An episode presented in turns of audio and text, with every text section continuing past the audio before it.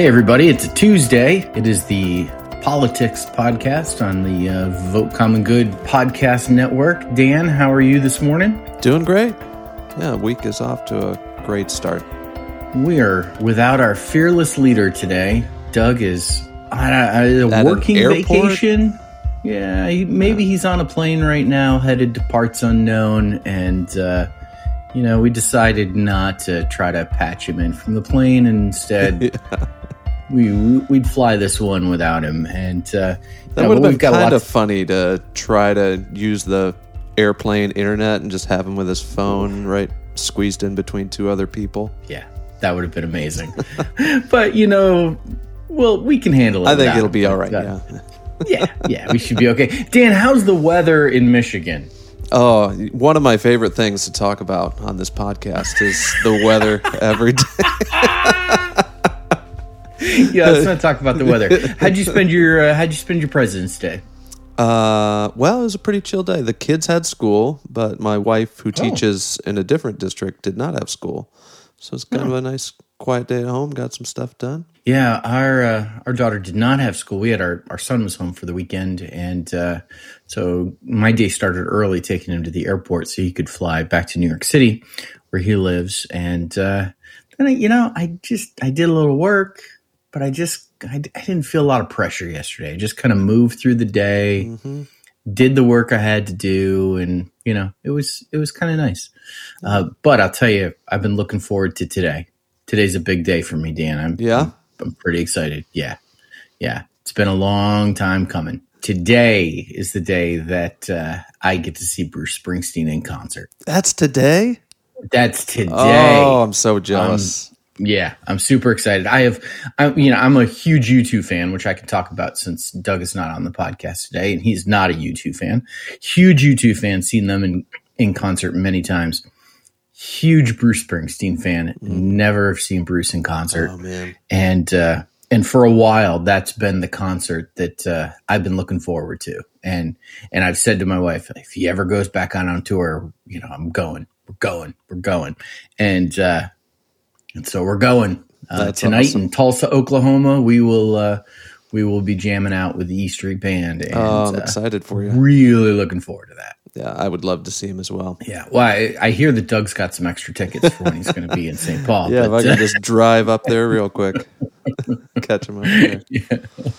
yeah. Oh, goodness. Well, listen, we've got some stuff to talk about today. There's uh, there's some things going on, but I'd, I'd love to start by talking about uh, you know yesterday being President's Day. News over the weekend that uh, that former President Jimmy Carter uh, is entering hospice care Yeah. at the age of 98, and uh, you know, Dan, I I gotta say that I I'm not sure there is a person in my life certainly not like a politician or you know a famous person that i have had a bigger change of opinion on over the Mm. course of my life hmm i mean i was i was raised like you were in a conservative uh evangelical home. Um, mine might even been a little bit more fundamentalist than yours. Um, but conservative both theologically and politically. And uh boy, Jimmy Carter was just hated, hated, mocked as the worst president in the history of the country, um, just maligned constantly, was the butt of it, every joke. And, well, maybe not every joke, but you know what I mean? And Mhm. there was just this complete and utter hatred for Jimmy Carter. Um, you know, coupled with a, a love for Ronald Reagan, um, but just an utter hatred for Jimmy Carter. Were you were you raised with that with that kind of thing too? I sort of missed out on that. There was just, you know, a vague sense of like, oh, he, you know, one of the the bad guys, but just Yeah. No detail to it. And so most of my Jimmy Carter knowledge is like way after he was president and, you know, all the Habitat for Humanity stuff and Yeah. so pretty positive. Yeah. Yeah. I actually don't know a whole lot about his presidency. I mean, it was a one term. Well, I'm I'm I'm about to uh, I'm about to recommend a documentary. For Okay. you, but um, yeah, and it's one you'd be interested in. But uh, yeah, so for me, the shift on Jimmy Carter started, you know, through the result of his his post presidency, and and I think you know, there like he's beyond criticism now in terms of his post presidency, showing that you know for all these years since he was president, devoting himself to really significant causes, especially Habitat for Humanity, working into his late 90s on on homes for people, being a champion for for Habitat, just really a remarkable thing. And that, you know, causes you to say, well, maybe maybe I've I've read this guy wrong. And then Vanessa and I watched a couple years ago a documentary called Rock and Roll President. it's about Jimmy Carter's relationship with uh, with famous musicians and rock stars and country stars and talks about his his run for governor, his run for president, his reelection, all of it. And holy cow, if Jimmy Carter were to run for president like in 2024, he would be my guy. Really? Like I yes, I was I was amazed at how like how progressive, how politically astute, how ahead of his time he was, and how he was advocating for stuff that I advocate for all the time now. But he was doing it back in the 70s, and I was just completely out of the loop. Wow. And eh, yeah, just blown away at how, like, oh my goodness, this would be my guy. And then you layer on top of that, just like, not just that, you know, he was you know, it had an amazing post presidency, you know, policies lined up. And then, you know, I read things like I did this morning and I, I retweeted this. Uh, this is a, a tweet from a, a, lady named Kate Donahoe. In 1971, as a part of a prisoner trustee program, then governor of Georgia, Jimmy and Rosalynn Carter, hired Mary Prince to be their daughter's nanny after she'd been convicted of manslaughter. The Carters were so convinced of Prince's innocence and the racism intrinsic to her conviction that after being inaugurated in 1977, President Carter requested he be personally appointed her parole officer so that she could move to the White House and continue caring for Amy. After a re-examination of evidence, Mary Prince was later exonerated of all charges and offered a full pardon by the state of Georgia she has remained close to the Carter family to this day, has even babysat their grandchildren and great grandchildren. Wow. I love that. We are we are not worthy of Jimmy Carter. All right, I got one more Jimmy Carter story. I saw this a while ago when I was uh I just watched Chernobyl. Yeah, the one on HBO. Yeah, yeah, really super good. Yeah, really good. Went down the whole nuclear disaster rabbit hole, and lo and behold, are you familiar with this? So Jimmy Carter helped. Oh yeah. Like fix a nuclear meltdown. Yeah. Like nuclear meltdown hero. Then he goes on, becomes president. Then he does all these nice things to, you know, wrongfully imprisoned people and build yeah. houses. And then he was he was president during the Three Mile Island crisis as well.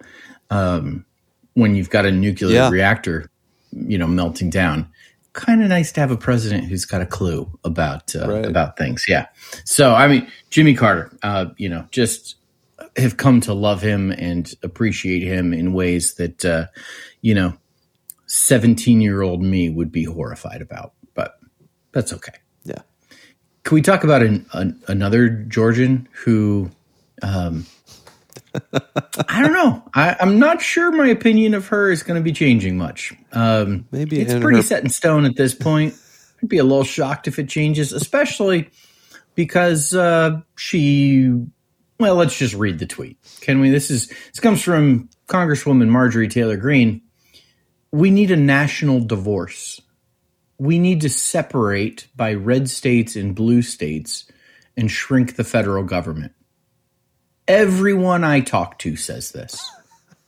From the sick and disgusting woke culture issues shoved down our throats to the Democrats' traitorous America Last policies, we are done. Dan, listen, I understand that, you know, Twitter is what Twitter is. And this, I, is this Twitter? Or, yeah. This is Twitter. Twitter yeah. Truth Social. Yeah. Um, you know, I understand that, that you know, people don't take Twitter seriously, and and maybe for good reason. Is this a? I, I don't want to read too much into it. I don't want to. Is this a congressperson, a sitting member of the United States Congress, advocating for a second civil war? At least, uh, you know, secession. Like, uh, at least she's calling for the dissolving of the union. Like, that seems like uh, kind of un American, kind of against the Constitution, which everyone seems to love.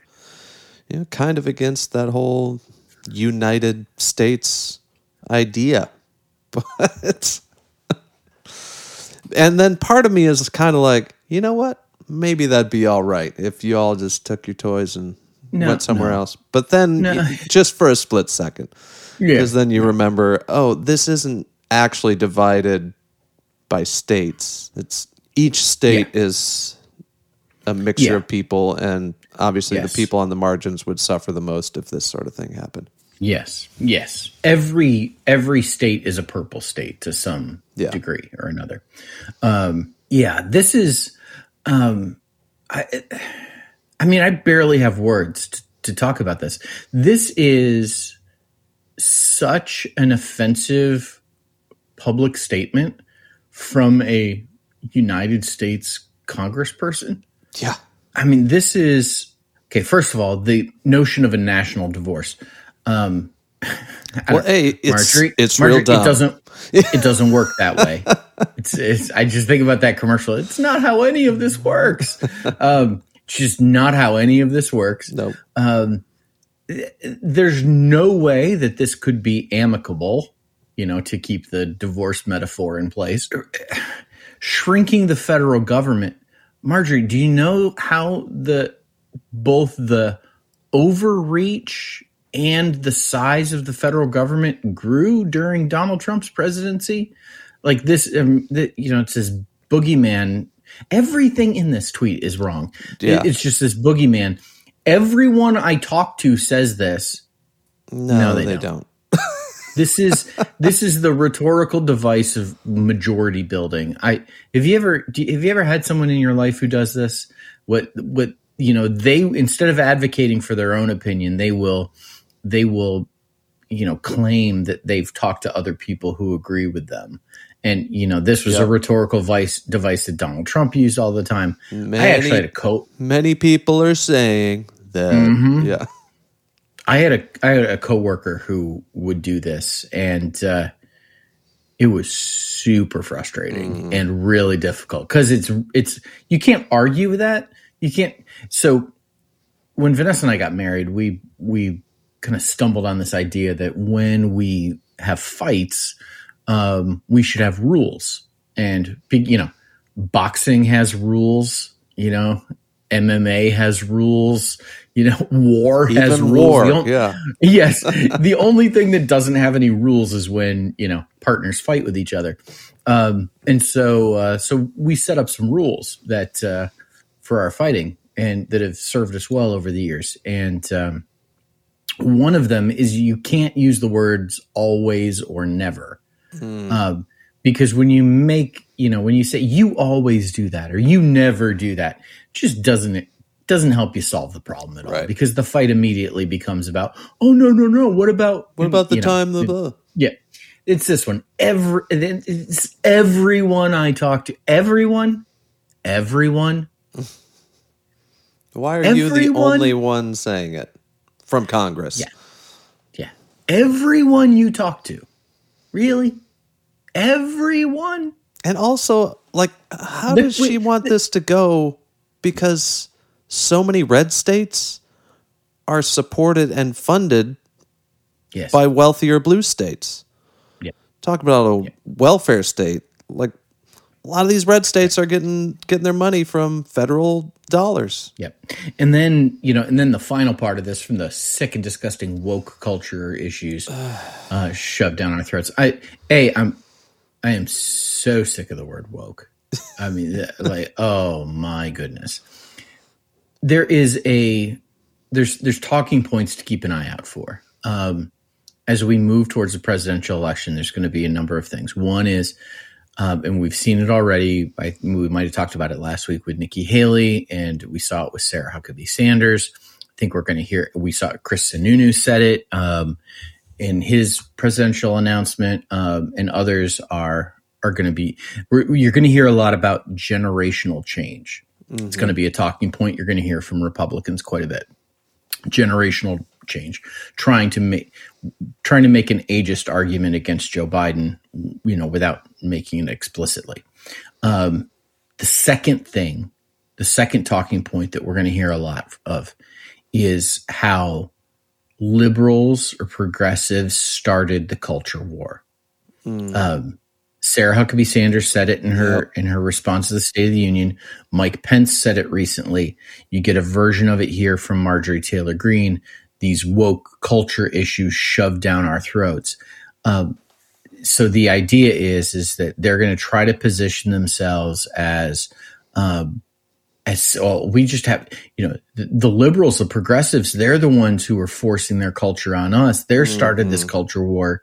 We just we're just trying to respond and and defend you know what what American culture has always been it's this it's a victim attitude when it comes to the culture war and trying to shift the blame the reality is much different it is the culture war has been waged by by conservative oh, yeah. republican by the religious right uh, those are the ones who have waged the culture war and and, and picked the most vulnerable targets out there the people that are yeah. already marginalized and ostracized on a good day and then said, "No, yeah. let's uh, let's double down and go after the trans kids.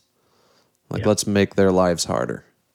Yeah, yes, yeah, so for sure. Miss me with the whole woke culture shoving down our throats thing. Yeah, yeah.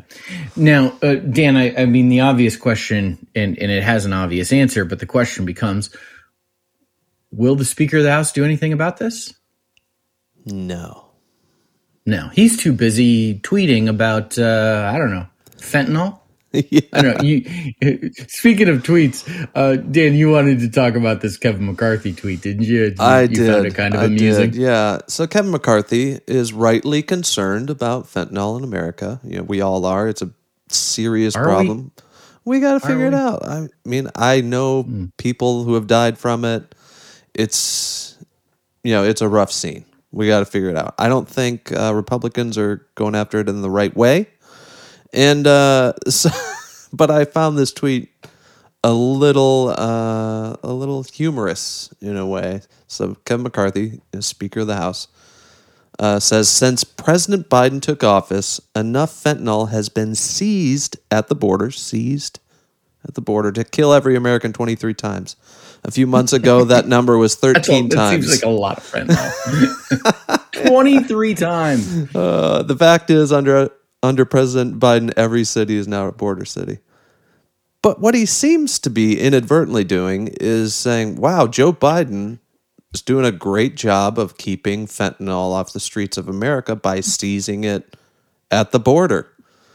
So I don't think this tweet is doing what he thinks it's doing. Yeah. Yeah, this is this is something that happens all the time on Twitter and other places when when, when Republicans will, you know, try to criticize Joe Biden um, and end up um, you know, praising him instead inadvertently. I mean, I Dan, I'm I'm not a big fan of border patrol. Yeah. But if they got to do something like I, am I'm, I'm glad they're doing this, I guess, right? Like, yeah. you know, this is. A, I'd rather them be doing this and getting drugs off the streets than like splitting up families and harassing mothers with yeah. little babies that have just trekked across the desert and have legally yeah. applied for asylum. So yeah, yeah, glad, yeah. Listen, glad I'm, this. I'm not in.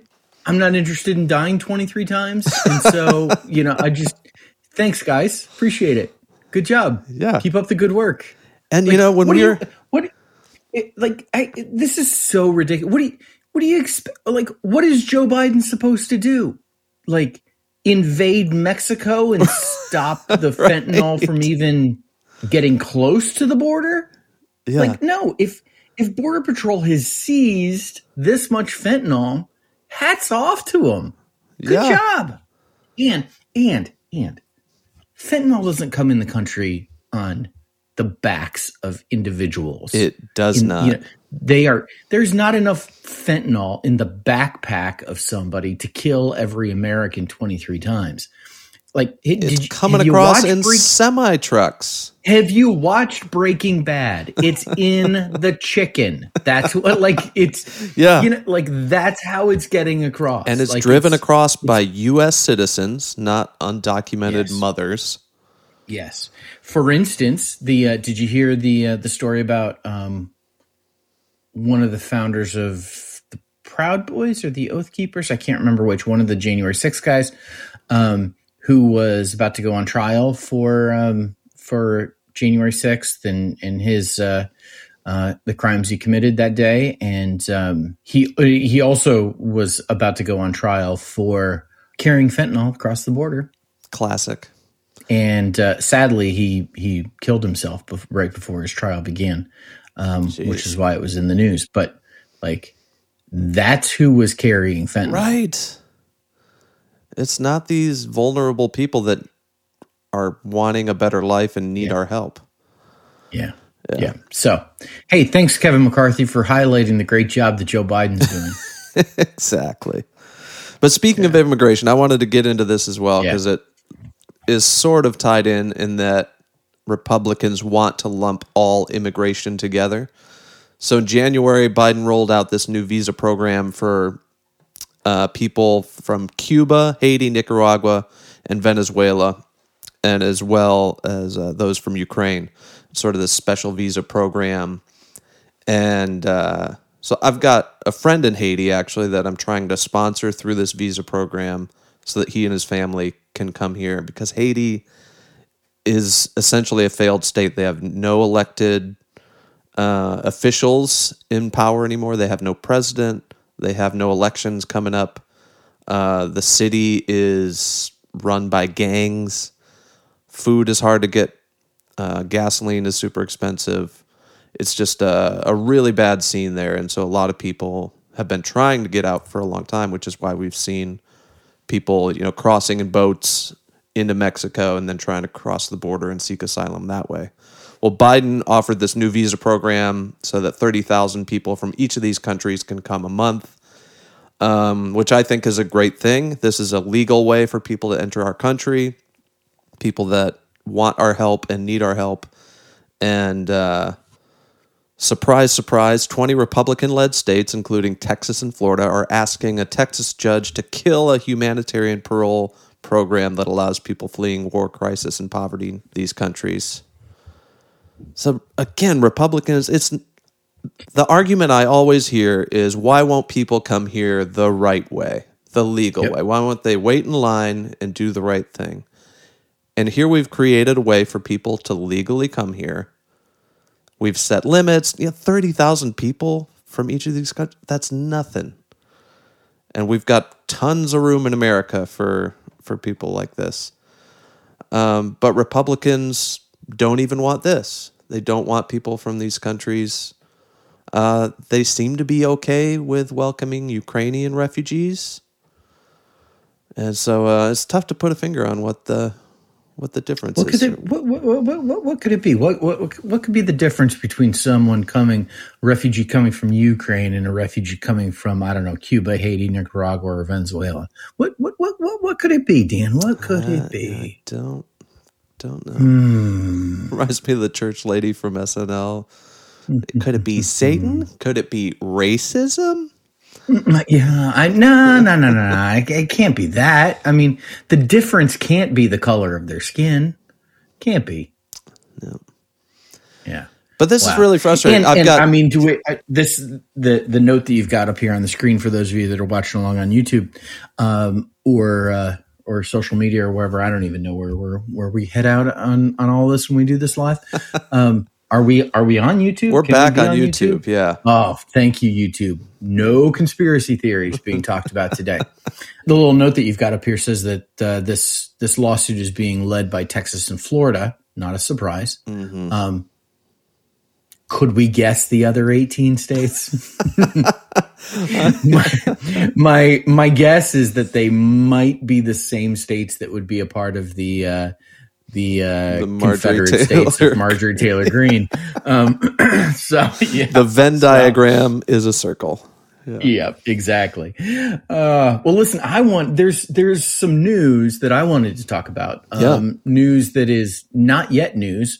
Uh, there's been an announcement about about an announcement, and uh, and that is that uh, Marianne Williamson is um, planning an important announcement in March, and uh, the announcement about the announcement is that Marianne Williamson is going to run for president once again and uh, and primary Joe Biden in the Democratic primary.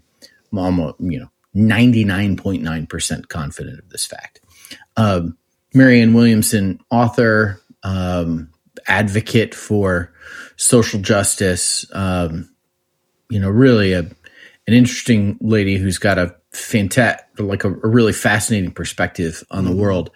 And, um, you know, I, I- find this interesting. She is, um, she is pretty adamantly anti-war, and uh, and probably I think much of her motivation is uh, is um, you know her being. I, I'm speculating on this. I I've only met Marianne a couple of times, and I I, I don't know her, um, though she has been on the Vote Common Good bus. Um, Doug knows her better than uh, than uh, um, than I do. Um, I I think she's motivated by a strong anti-war um, motivation and a uh, a desire to see the United States less engaged in the conflict in in Ukraine. Um, but Marianne announcing that she's going to announce this run uh, is interesting to me um, because from a historical perspective, I want to I want to kind of walk you through some history, Dan, and see if you know this. Um, just kind of recent history of presidential reelection attempts. Okay, a president running for reelection. Um, 1976, President Gerald Ford runs for reelection. He is challenged in the primary by the governor of California, Ronald Reagan. He defeats Ronald Reagan, but he loses the general election to Jimmy Carter. 1980, Jimmy Carter, running for reelection, faces a primary challenge from Massachusetts Senator Ted Kennedy. He defeats Ted Kennedy in the primary, but loses to Ronald Reagan. Mm. 1984, Ronald Reagan running for reelection does not face a primary challenge. He wins reelection.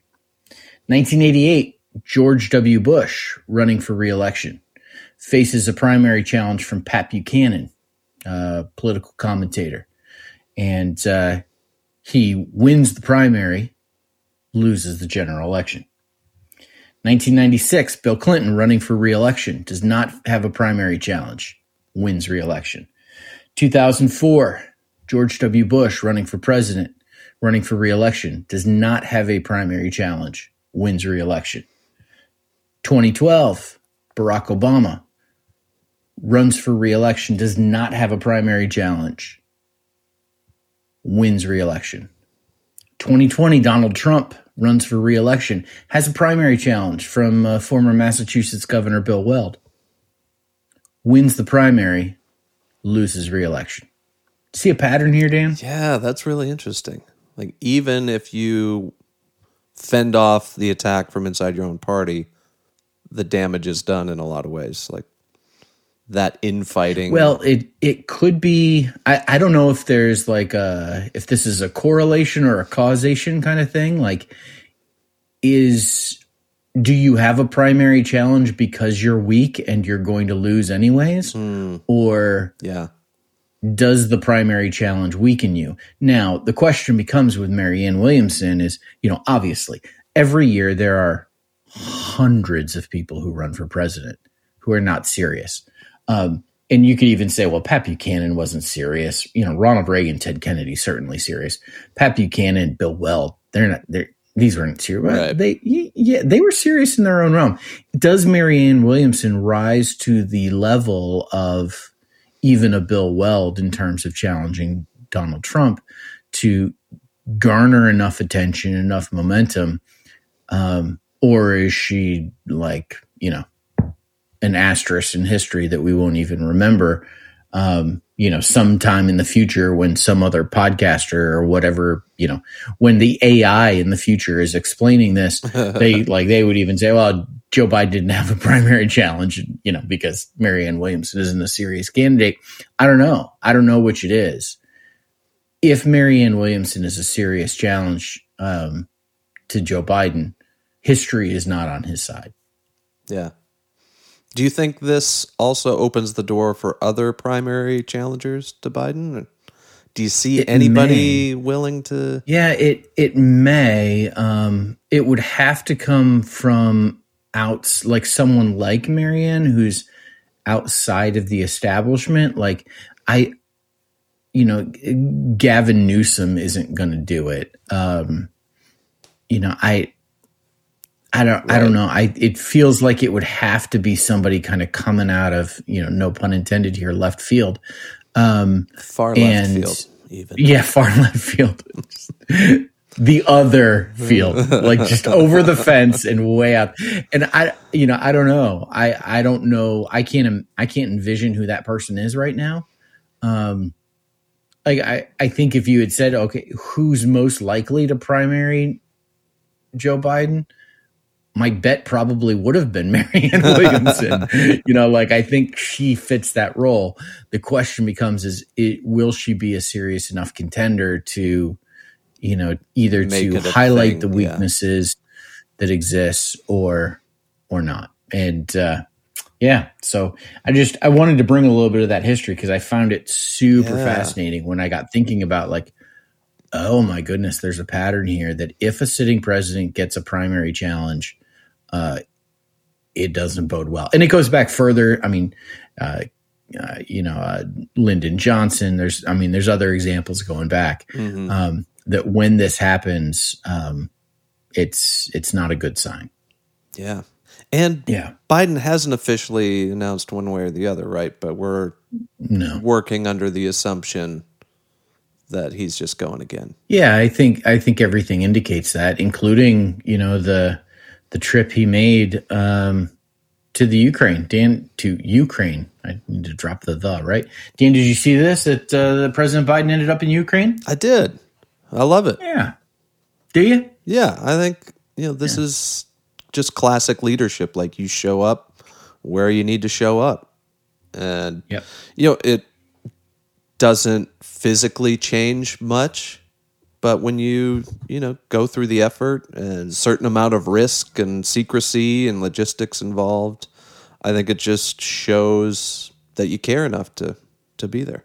I think that's yeah. that's one of the most important jobs of a president is just to be that visible leader and- yeah we always talk about the optics and you know the optics need to look good and you know an image of Joe Biden, you know, in his in his cool aviator sunglasses, shaking hands with uh, with President Zelensky, um, you know, in in Kiev, and you know, like that's it, the optics are good, right? Like it's just okay, okay. Mm-hmm. This is a this is a guy who's not scared, who and and that's you know the the vibe I get from Joe Biden um, is that you know he's just he's he's seen it all. He's not he's he, what he lacks in being articulate. He makes up for with like I don't know moxie. You know he's yeah. just he's un he's he's un un uh, what's the word I'm looking for here? He's unflappable. You know, he's just like, yeah, mm-hmm. yeah, I can do this. I can I can go go do this. And and he comes off um it, it comes off well. He plays it well. And uh, so yeah, I was glad to see him over there as well. Um it feels more and more like this war is um I don't know, on the brink of spinning out of control. Yeah, saw a headline today that, that, yeah, saw a headline today that Putin uh, is suspending a like nuclear treaty that Russia is a part of, and like, and then there's oh, talks man. of like China supplying weapons to Russia. That would be an escalation. Like that. Yep. Yeah. Don't love that. Troub- yeah, troublesome for sure. But Joe Biden is there on the ground, having the type of of meetings that uh, you hope a president will have, and and that's real good. Yeah, Adrian in the chat um, had this question a little earlier. Would love to hear her perspective talking about Marianne Williamson on what to do about Putin. I think this is a it's a big question. Like, what do we do when there's a bully in the world that is killing other people in other countries and taking taking parts of their country? Like, how do you stop this when you've used Yeah. all the uh, financial resources at your disposal? Yeah, and uh, that's a that's a fair question. I, I think here in the United States we have totally bought into the myth of redemptive violence. We think that everything is a Liam Neeson movie or a Tom Cruise movie, where like, okay, violence has has taken place. The only way for me to deal with it is increasingly escalated violence in response. And and we've bought into the myth of redemptive violence that violence is the means of redemption. And you know, it's it's the, you know, talk softly and carry a big stick. It's the uh And it's the whole You know- genre of superhero movies now is like the morally gray hero that has to do some bad stuff to save Yeah. the world. Yeah, but it's justified because it's saving the world. Yeah. and I, and that's not to say that violence is is never necessary. Um, I, I I don't I don't know that. I would like to say that it's not ever necessary, but I I don't know that. My concern is how quick, like how quickly we don't even grapple with the question. hmm We just run immediately to a violent solution. Well, especially uh, when the violence is carried out and perpetrated against people that we will never have contact with. Yeah. So it's way easier to say, like, let's escalate things over there as long as it means my gas prices continue to drop. Yeah, yeah. I I think that's a, a huge, huge question that um, that that needs to be that needs to be really creatively thought about. Like, how do you deal with a bully on on the global stage in a way that is m- morally, ethically, and humanely appropriate? That's um, yeah, it's an interesting one.